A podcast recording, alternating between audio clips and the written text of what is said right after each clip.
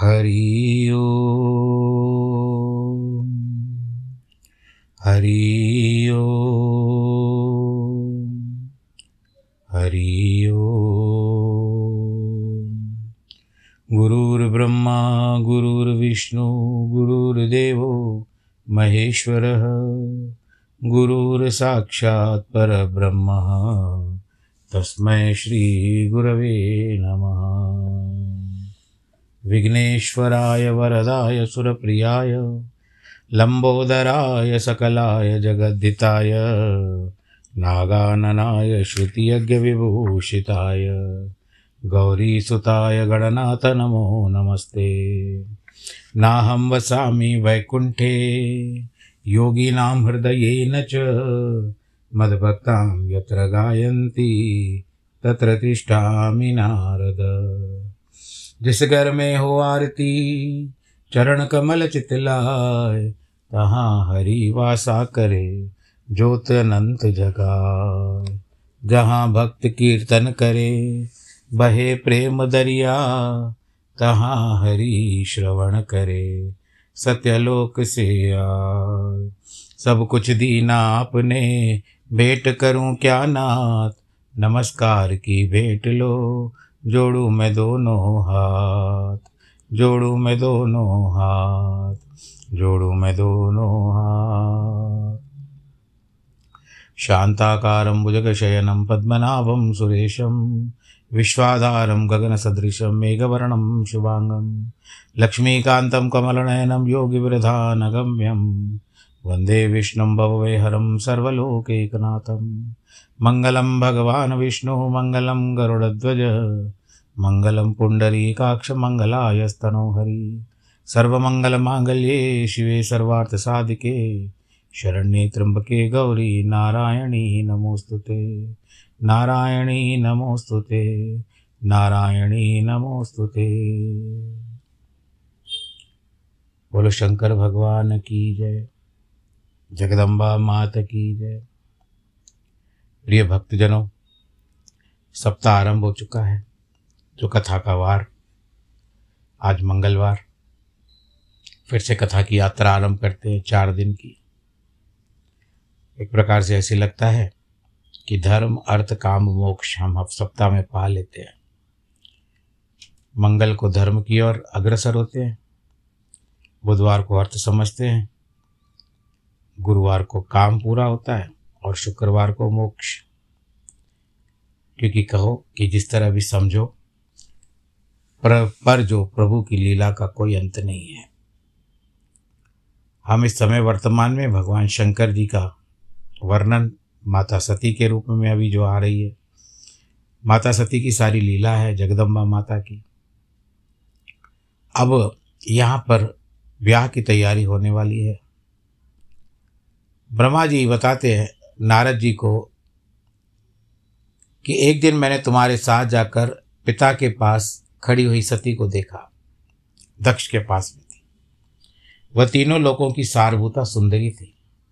उसके पिता ने मुझे नमस्कार करके भी सत का अनुसरण करने की वाली बात सती, भक्ति, सती ने भक्ति और प्रसन्नता के साथ मुझको और तुमको भी प्रणाम किया।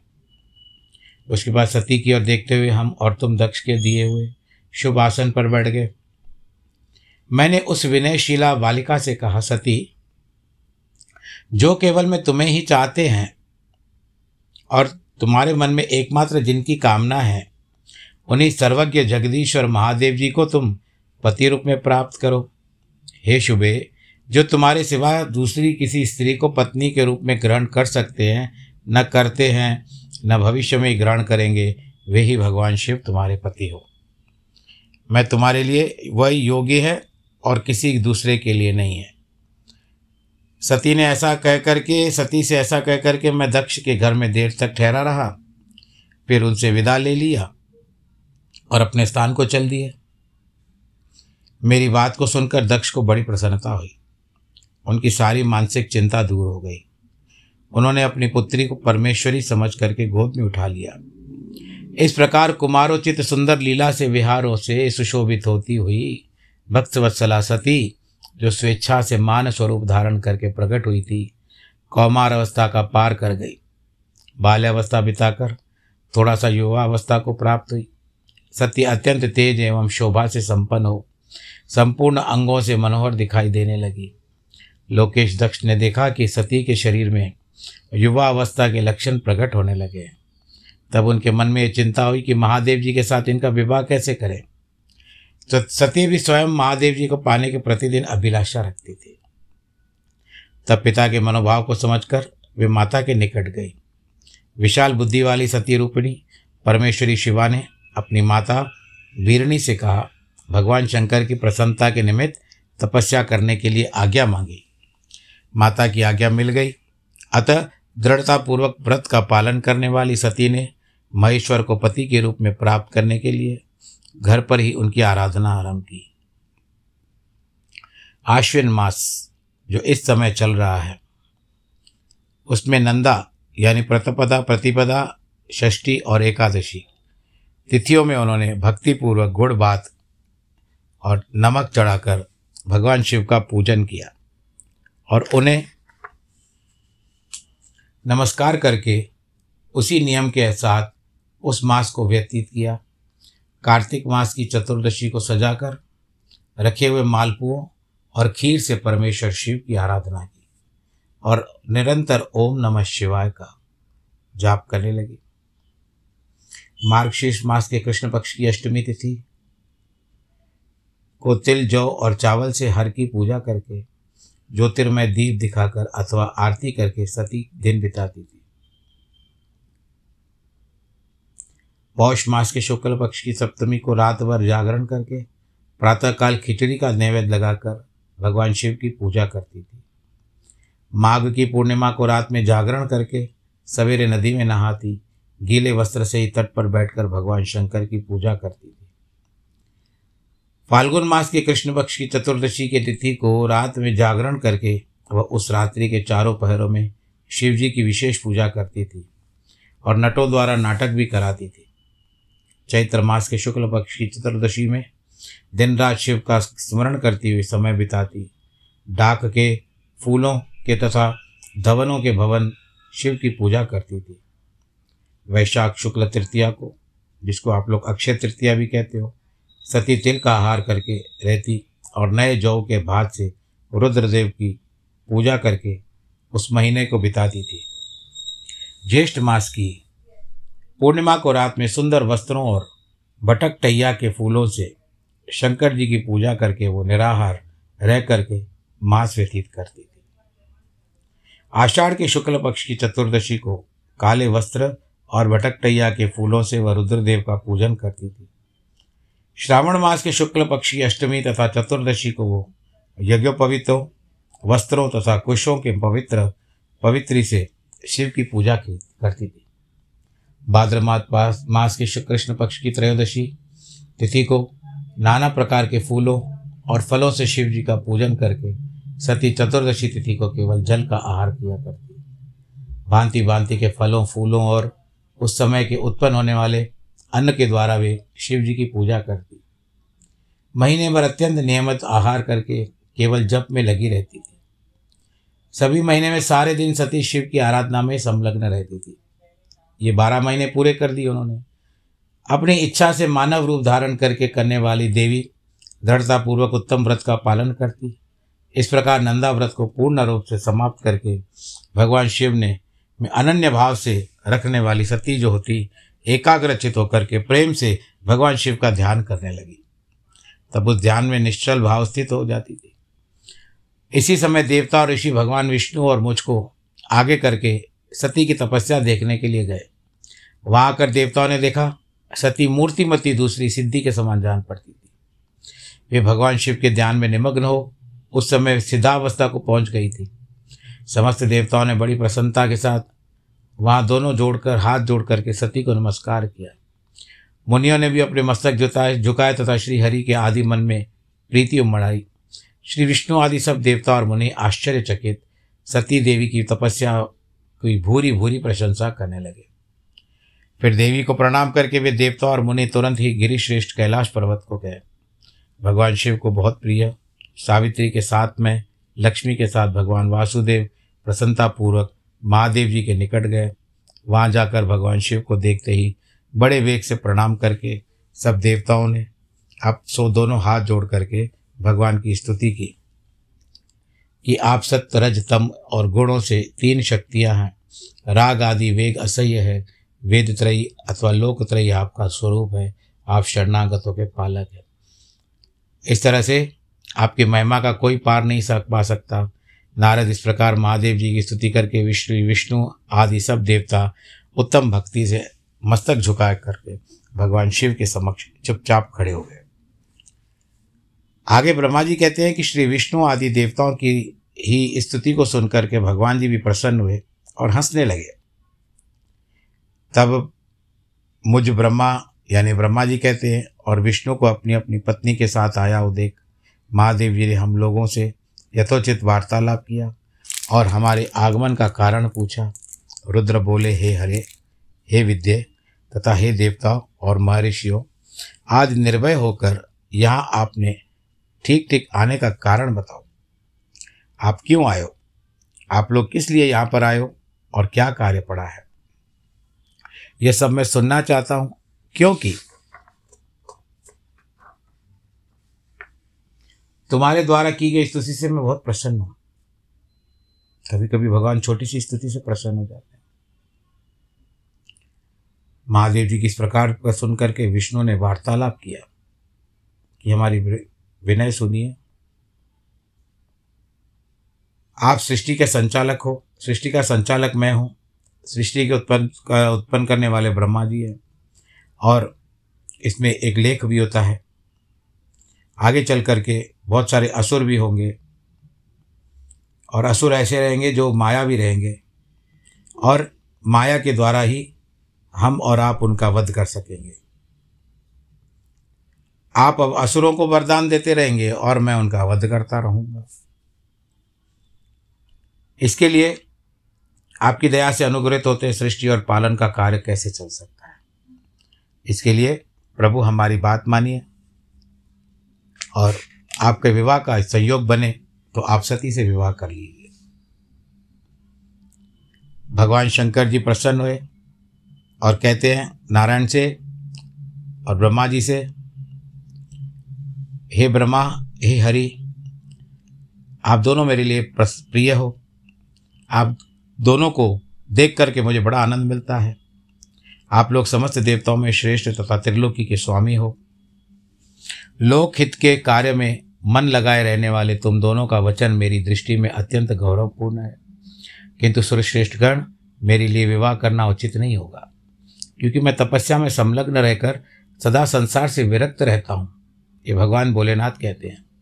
और योगी के रूप में मेरी प्रसिद्धि है, जो निवृत्ति के सुंदर मार्ग पर स्थित है, अपने आत्मा में ही मैं सदा रमण करता हूँ। निरंजन हूँ, जिसको माया से निर्लिप्त कहते हैं, जिसका शरीर दिगंबर है जो ज्ञानी आत्मदर्शी और कामना से शून्य है इसके मन में कोई विकार नहीं है, जो भोगों से दूर रहता है, तथा जो सदा अपवित्र और अमंगल वेश धारण करता है इस संसार में कामनी से क्या प्रयोजन है? यह इस समय मुझे बताओ तो सही। मुझे तो सदा केवल योग में लगे रहने पर ही आनंद आता है। ज्ञानहीन पुरुष ही योग को छोड़कर भोग को अधिक महत्व देता है। संसार में विवाह करना पराय बंधन में बंधना है। इसे बहुत बड़ा बंधन समझ देना चाहिए। इसीलिए मैं सत्य कहता हूँ, विवाह के लिए मेरे मन में थोड़ी सी भी रुचि नहीं है। क्योंकि मैं सदैव अपनी आत्मा में लीन रहता हूँ, आनंद के साथ रहता हूँ, मुझे किसी से क्या लेना देना नहीं। परंतु मैं जैसी नारी को प्रिय पत्नी के रूप में ग्रहण करूँगा, ऐसी शर्त के साथ करूँगा, उसको सुनो। मैं जो कुछ कहता हूँ वह सर्वथा उचित है। जो नारी मेरे तेज को विभाग पूर्वक ग्रहण कर सके जो योगिनी तथा इच्छानुसार रूप धारण करने वाली हो, उसी को तुम पत्नी बनाने के लिए मुझे बताओ। जब मैं योग में तत्पर हो जाऊँ, तब उसे भी योगिनी बनकर रहना होगा। जब मैं काम आ सकता हूँ, तब उसे भी कामनी के रूप में मेरे साथ रहना होगा। उन ज्योति स्वरूप सनातन शिव का मैं सदा चिंतन करता हूँ और करता रहूँगा। ब्रह्मण, उन सदाशिव के चिंतन में जब मैं न लगा हूँ तब उसी भावनी के साथ मैं समागम कर सकता हूँ। यानी भगवान शंकर जी के जो वास्तविक स्वरूप शिव है, उनकी आराधना करने के समय में उसका कार्य भी है मेरे स्वरूप का ध्यान करें। जो मेरे शिव चिंतन के विघ्न डालने वाली होगी, वह जीवित नहीं रह सकती। उसे अपने जीवन से हाथ धोना पड़ेगा। इसके लिए आप, यानी ब्रह्मा और विष्णु और मैं तीनों ही ब्रह्म स्वरूप शिव के अंशभूत हैं। अतः महाभाग गण हमारे लिए उनका निरंतर चिंतन करना ही उचित है। चिंतन करना है। कमलासन, उनके चिंतन के लिए मैं विवाह के लिए कर लूँ, रह लूँगा। किंतु उनका चिंतन छोड़कर विवाह नहीं करूँगा। अतः मुझे ऐसी पत्नी दिखाओ, प्रदान करो, जो सदा मेरे कर्म के अनुकूल चल सके। ब्राह्मण, उससे भी मेरी एक और शर्त है। उसे तुम सुनो। यदि उस स्त्री पर मुझ पर और मेरे वचन पर अविश्वास होगा तो मैं उसका तुरंत त्याग कर दूँगा। उनकी बात सुनकर मैंने और श्रीहरि ने मंद मुस्कान के साथ मन ही मन इस बात को स्वीकार कर लिया, क्योंकि ये ब्रह्मा जी की पोती भी होती है। फिर मैं विनम्र होकर के कहता हूँ, नाथ, महेश्वर प्रभु, आपके जैसे नारी का खोज आरंभ की है, वैसे स्त्री के विषय में आपको प्रसन्नतापूर्वक कहता हूँ। साक्षात सदाशिव की पत्नी जो उमा है, वे ही जगत का कार्य सिद्ध करके लिए अलग रूप में प्रकट हुई है। सरस्वती और लक्ष्मी ये दो रूप धारण करके वे पहले ही आ चुकी है। इनमें लक्ष्मी तो श्री विष्णु की प्राण वल्लभा हो गई और सरस्वती मेरी। अब हमारे लिए जो तीसरा रूप धारण करके प्रकट हुई है प्रभु लोकहित का कार्य करने की इच्छा वाली देवी शिवा दक्ष पुत्री के रूप में अवतीर्ण हुई है। उनका नाम सती है। सती ही ऐसी भार्या हो सकती है जो सदा सत्य का साथ देगी। आपके लिए भला करने वाली होगी। महातेजस्विनी सती आपके लिए आपको पति के रूप में प्राप्त करने की तपस्या कर रही है। आप उन्हें वर देने के लिए जाइए, कृपा कीजिए और बड़ी प्रसन्नता के साथ उनकी तपस्या के अनुरूप वर देकर उनके साथ विवाह कर लीजिए। शंकर भगवान विष्णु की मेरी कथा तथा तथा संपूर्ण देवताओं की यही इच्छा है। आप अपनी शुभ दृष्टि से हमारी इस इच्छा को पूर्ण कीजिए, जिसे हम आदरपूर्वक इस उत्सव को देख सकें। ऐसा होने से तीनों लोकों में सुख देने वाला परम मंगल होगा। सबकी सारी चिंता मिट जाएगी। इसमें भी कोई संशय नहीं है। इसके लिए मेरी बात समाप्त होने पर लीला विग्रह धारण करने वाले भक्त वत्सल महेश्वर से मधुसूदन अच्युत ने उसी का समर्थन किया। तब भक्त वत्सल भगवान शिव ने हंसकर कहा, बहुत अच्छा ऐसा ही होगा। उन्होंने ऐसा कहने पर दोनों हम आज्ञा लेकर के अपने परिवार के साथ चले गए अपने अपने स्थान को। अब इसके बाद सती ने आश्विन मास के शुक्ल पक्ष की अष्टमी की तिथि को जो उपवास करके भक्तिभाव से सर्वेश्वर का शिव का पूजन किया, इसी प्रकार नंदा व्रत पूर्ण होने पर नवमी तिथि के दिन ध्यान मग्न हुई। सती को भगवान शिव ने प्रत्यक्ष दर्शन दिया। बोलो, शंकर भगवान की जय। उनका श्री विग्रह सर्वाग सुंदर गौर वर्ण का पाँच मुख थे। प्रत्येक मुख में तीन तीन नेत्र थे। भाल देश में, यानी सर पे चंद्रमा शोभा दे रहा था। उनका चित्त प्रसन्न था और कंठ में नील चिन्ह दृष्टिगोचर होता था। उनकी चार भुजाएँ थी। उनके हाथों में त्रिशूल, ब्रह्म कपाल, जो भगवान शंकर जी ने ब्रह्मा जी के सर को निकाला था ना, काटा था, इसके लिए वो ब्रह्म कपाल, वर तथा अभय धारण कर रखे थे। भस्ममय अंगराग से उनका सारा शरीर उद्भासित हो रहा था। गंगा जी की उनके मस्तिष्क में शोभा पड़ा रही थी। उनके सभी अंग बड़े मनोहर थे। वे महान लावण्य के धाम जाने पड़ते थे, जान पड़ते थे। उनके मुख करोड़ों चंद्रमाओं के समान प्रकाशमान एवं चमकदार थे। भगवान जी की जो अंग कांति थी, करोड़ों कामदेवी शर्म यानी उनके सामने कुछ नहीं दिखाई देते थे। तथा उनकी आकृति स्त्रियों के लिए सर्वथा प्रिय थी। सती ने ऐसे सौंदर्य माधुर्य से युक्त भगवान महादेव जी को प्रत्यक्ष देख करके उनके चरणों की वंदना की। बोलो शंकर भगवान की जय। उस समय उनका मुख लज्जा से झुका हुआ था। तपस्या के पुंज का फल प्रदान करने वाले महादेव जी उन्हीं के लिए कठोर व्रत धारण करने वाली सती को पत, पत्नी बनाने के लिए प्राप्त इच्छा रखते हुए उनसे कहते हैं उत्तम व्रत का पालन करने वाली दक्ष नंदनी मैं तुम्हारे इस व्रत से बहुत प्रसन्न हूँ। इसीलिए कोई वर मांगो, तुम्हारे मन को जो अविष्ट होगा वही वर मैं दूँगा। ब्रह्मा जी कहते मुने जगदीश्वर महादेव जी यद्यपि सती के मनोभाव को जानते थे तो भी उसकी बात सुनने के लिए कोई वर मांगो, परंतु सती लज्जा से अधीन हो गई थी। इसीलिए उनके हृदय में जो बात थी, उसे वे स्पष्ट रूप से कह न सकी, उनका जो अभिष्ट मनोरथ था वह लज्जा में ही पूरा हो रहा था। प्राण वल्लभ शिव का प्रिय वचन सुनकर सती अत्यंत प्रेमों में मग्न हो गई। उसकी बात को जानकर भक्त वत्सल भगवान शिव जी हंस पड़े। कहते, वरदान मांगो। सत्पुरुषों के आश्रयभूत, अंतर्यामी शंभु सती की भक्ति से वशीभूत हो गए थे। तब सती ने अपनी लज्जा को रोककर महादेव जी से कहा, वर देने वाले प्रभु मुझे मेरी इच्छा के अनुसार वर ऐसा दीजिए कि जो टल न सके। भक्तवत्सल भगवान शंकर ने कहा, सती, अपनी बात पूरी नहीं कर पा रही है तो वह स्वयं उनसे बोले, देवी तो मेरी भार्या हो जाओ। अपने अभिष्ट फल को सुन करके सती को तो विश्वास नहीं हो रहा था कि भगवान भोलेनाथ ही स्वयं कर रहे हैं। तो सती बहुत खुश होकर के हाथ जोड़ कर कहती है, महादेव, जगतपते, आप मेरे पिता से कहकर वैवाहिक विधि से मेरा पाणी ग्रहण करें। सती की बात सुनकर भगवान प्रसन्न होकर के कहते, प्रिय, ऐसा ही होगा। तब दक्ष कन्या सती भी भगवान शिव को प्रणाम करके भक्तिपूर्वक विदा मांगकर आज्ञा प्राप्त कर मोह और आनंद से युक्त होकर माता के पास लौट गई। इधर भगवान शिव भी हिमालय पर आश्रम में प्रवेश करके दक्ष कन्या सती के वियोग से कुछ कष्ट अनुभव करते हुए उसकी चिंता में बैठ गए।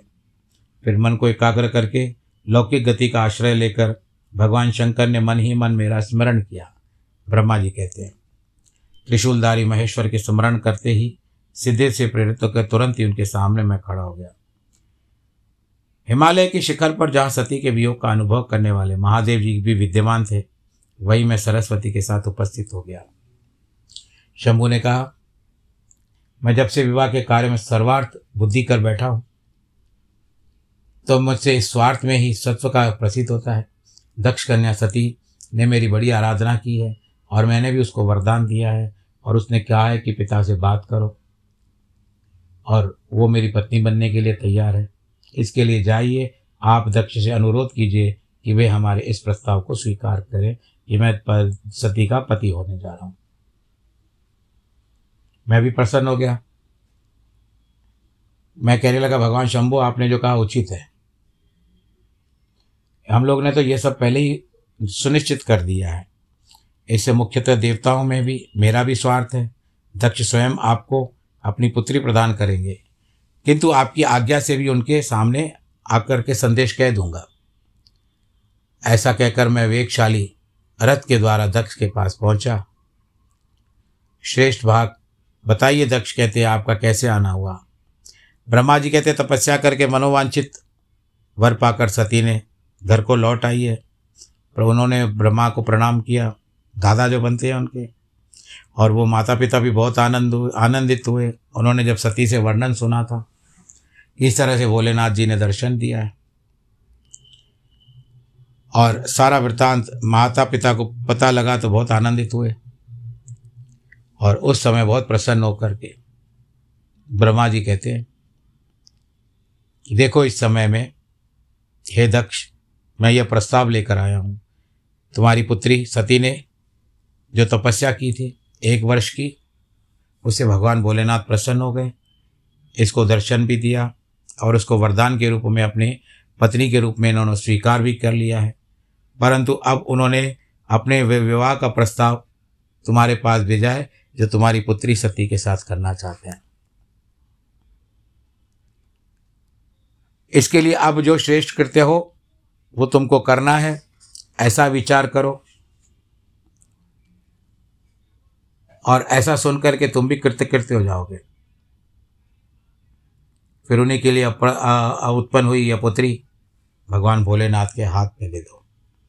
विधि का लिखा कोई नहीं मिटा सकता। ब्रह्मा जी कहते हैं, मेरी ये बात सुन करके दर्श को, दक्ष को भी बड़ी प्रसन्नता हुई। आगे चल करके इस शिव लीला में एक एक परिवर्तन होगा कि दक्ष जो है, वो आगे चल करके भगवान भोलेनाथ से विरुद्ध हो जाएगा। और जिसके कारण सती को अपना शरीर त्याग करना पड़ेगा। ये तो केवल विवाह की बात है। भगवान करे, इनका विवाह इस समय अच्छी तरह से पूर्ण हो जाए। अभी तो बातें चल रही है। फिर सती से जब बात सुनी, और सती को भी प्रसन्न प्रसन्नता प्राप्त हुई तो दक्ष ने तब मुझसे कहा, पिताजी ऐसा ही होगा। मुने, तब मैं अत्यंत हर्षित होकर वहाँ से उस स्थान से लौटा। लोक कल्याण में तत्पर रहने वाले भगवान शिव की बड़ी उत्सुकता से मेरी प्रतीक्षा कर रहे थे।